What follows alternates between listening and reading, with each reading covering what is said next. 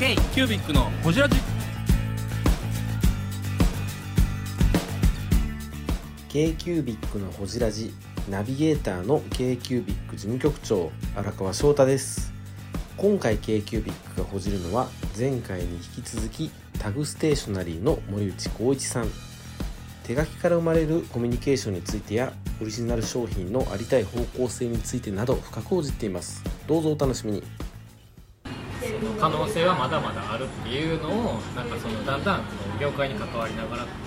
その気持ちが大きくなっていったんですよ。っていうのもそうそそこもちょっと不思議なところで、もうそれこそ日常ツールとしては、まあ、スマホじゃないですか、メモするのもスマホ、まあ、僕ももう Google キープで全部置いていってるし、スケジュールはね、まあ全部あの Google カレンダーでやったりとか、でもそこでも、なんで手書きっていうと、そのそのまあそのデジタルデバイスが進んでまあまあちょっと幸先不安な幸先っていうかこの先不安やなっていう状況の中なんかこう、まあ、スマホがね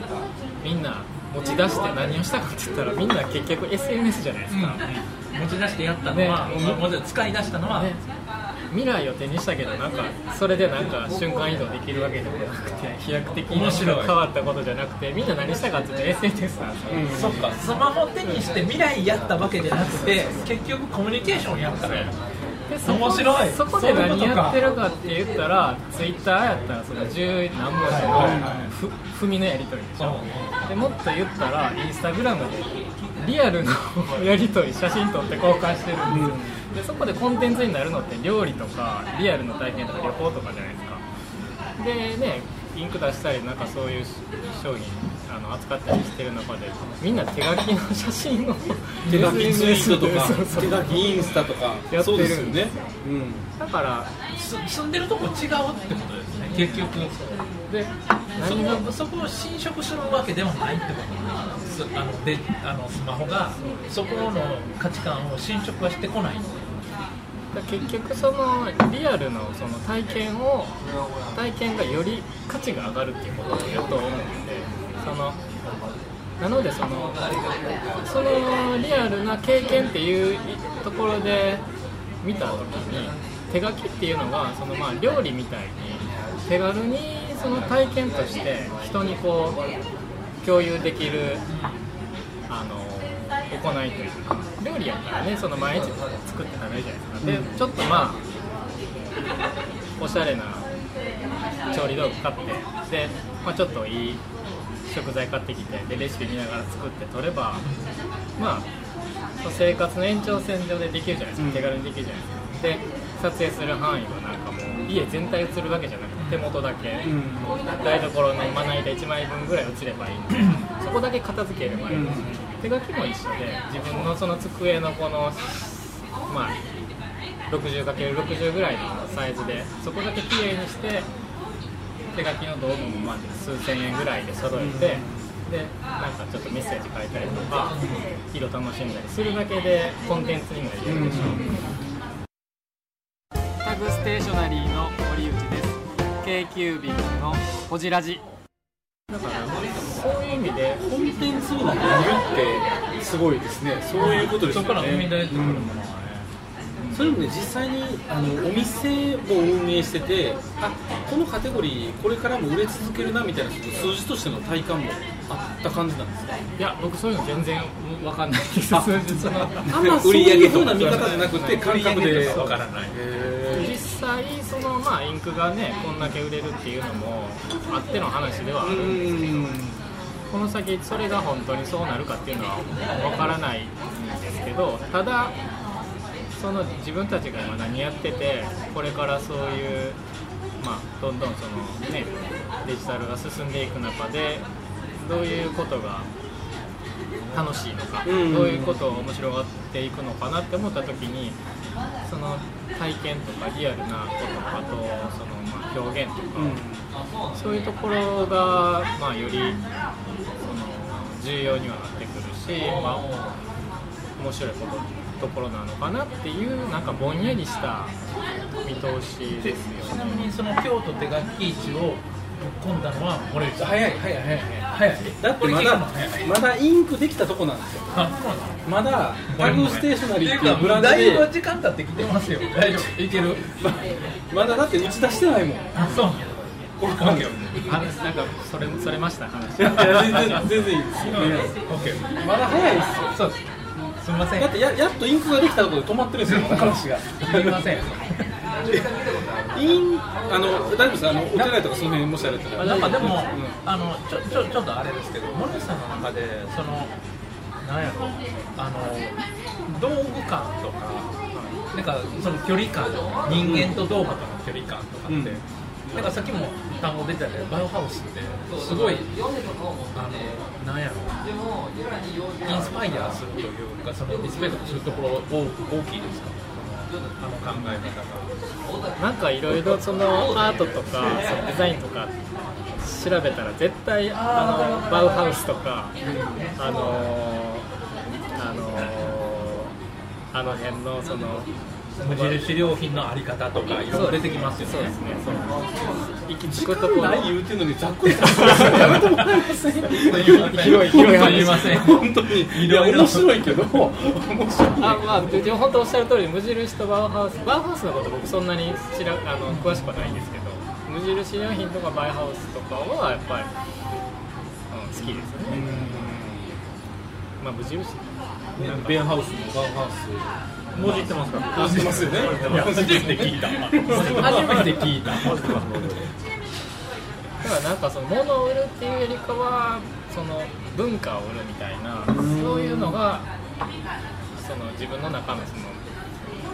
あの根底にあるというか。でそういう意味でもやっぱり文房具手書きの道具って物の先にやっぱり文化があるんでそういうのを通してその自分が感じてきたことを実践できるあのものというかやったんですぐのめり込んでいったっていうのはやっぱありますよね。なんかあの小売店さんでオリジナルインク作りましたって言って売る売り方じゃない次元の売り方をされてきてるじゃないですか。なんかすごいブランド化してっていうまあまあ面倒くさいことしてますすごい面倒くさいしで言うたら外販とかイベントで売ったりとかその外で売っていったりとかっていうこといろいろやられてるっていうのはなんかそういう広めたい思いみたいなものが根底にあるというかそういう感じなんですかね。まあ、今の話はなんかこうその社内で共有してたっていうよりかは僕個人的な思い出の話なんですけど、はいもちろんその武田事務機としてはやっぱりその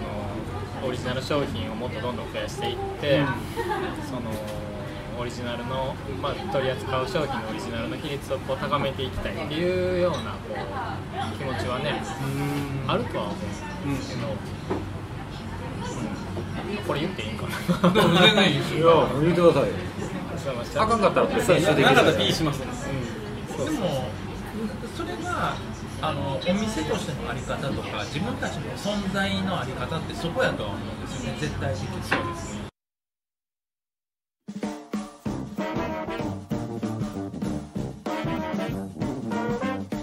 k q b i c のホジラジではリスナーの皆様からメッセージをお待ちしております。アドレスは info.kcubic3.com info.kcubic3.com もしくは KQBIC サイトのメッセージフォームよりお願いします。iTunes のコメント欄でもお待ちしております。皆様のお便りせーのお待ちしています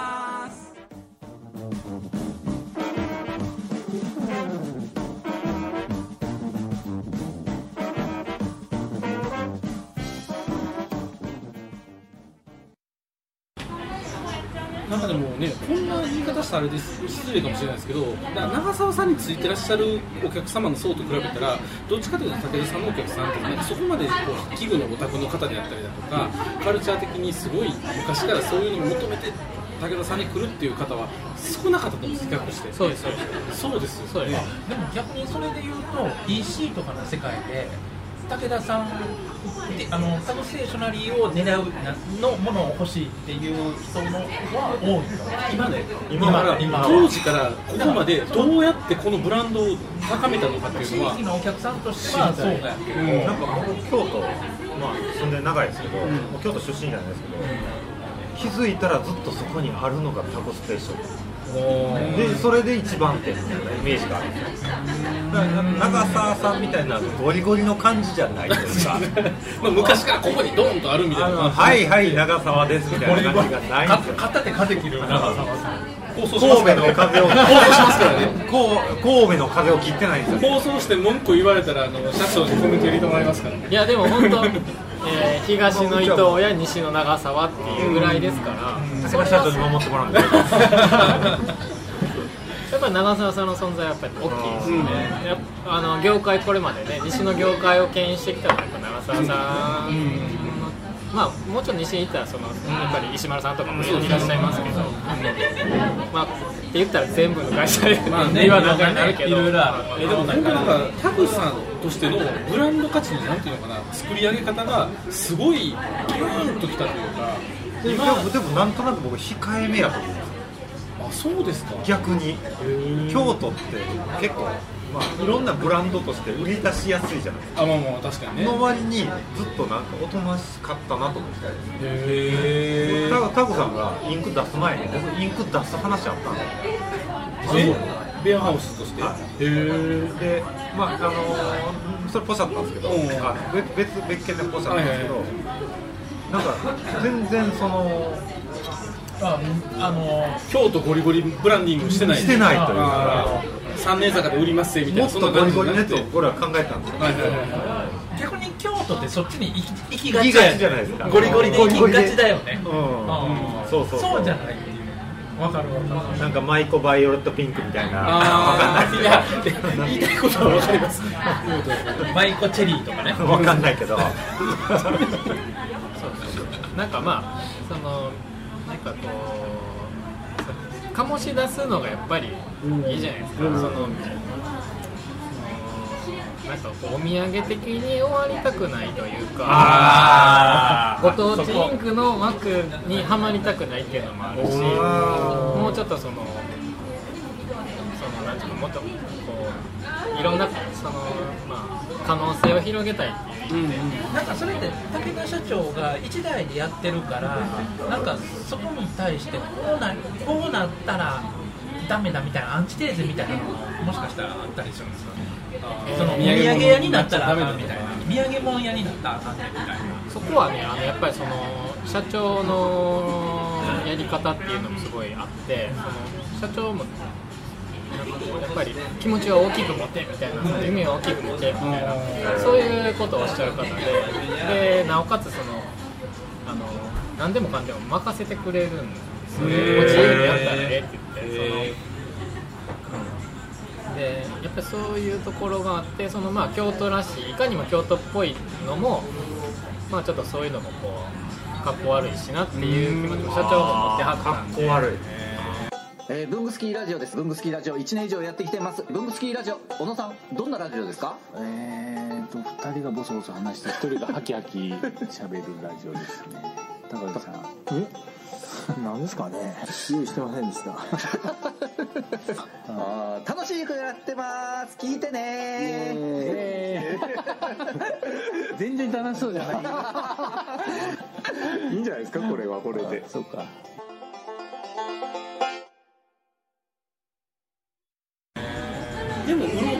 知ってもらわないといけないじゃないですか。それ最初の初期のマーケティングとかどうされたんですか？自分のところにそうもうそう本当直販のみっていうところで考えてましたね、でちょっと手応え出てきたぞみたいな瞬間とかなんかあったんですか？なんかこれはスイッチ入ったなみたいな認められたぞタグステーショナリーねなんか改めて振り返ったりしたりしてしてないんでちょっと今今思うと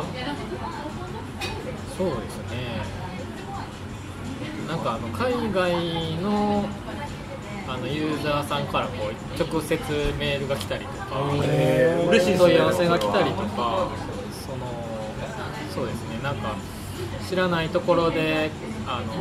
海外のどっかのブログが取り上げてくれてたりとかなんかそういうところでちょっと知らないところでこうじわじわじわじわとあの環境が広がっていったそうなんかまあ初めはその愛好家のコミュニティで、そのなんか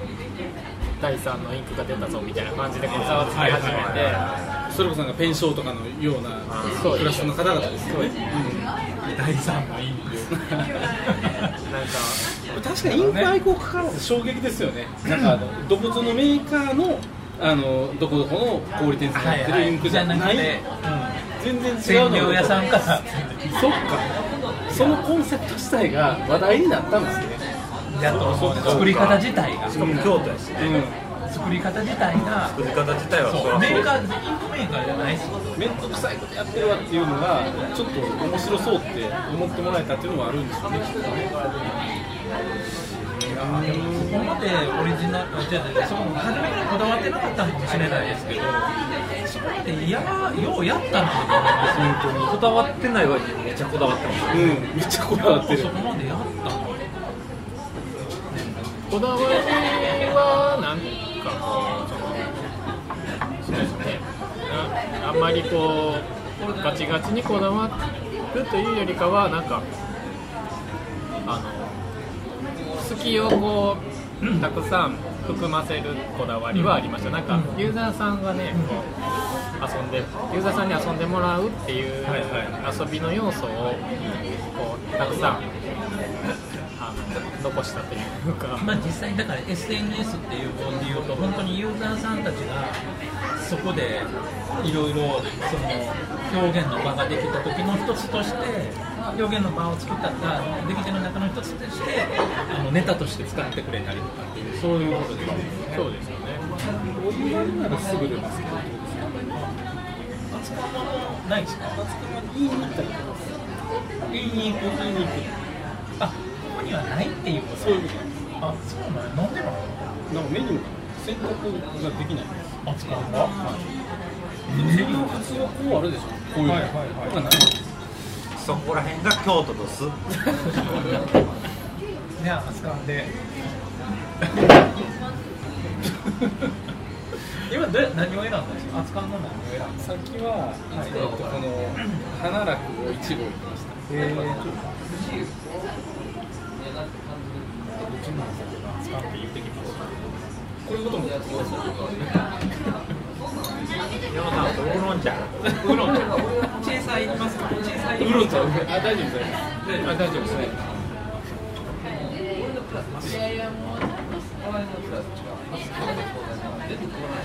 めんちょっと一回止めましょう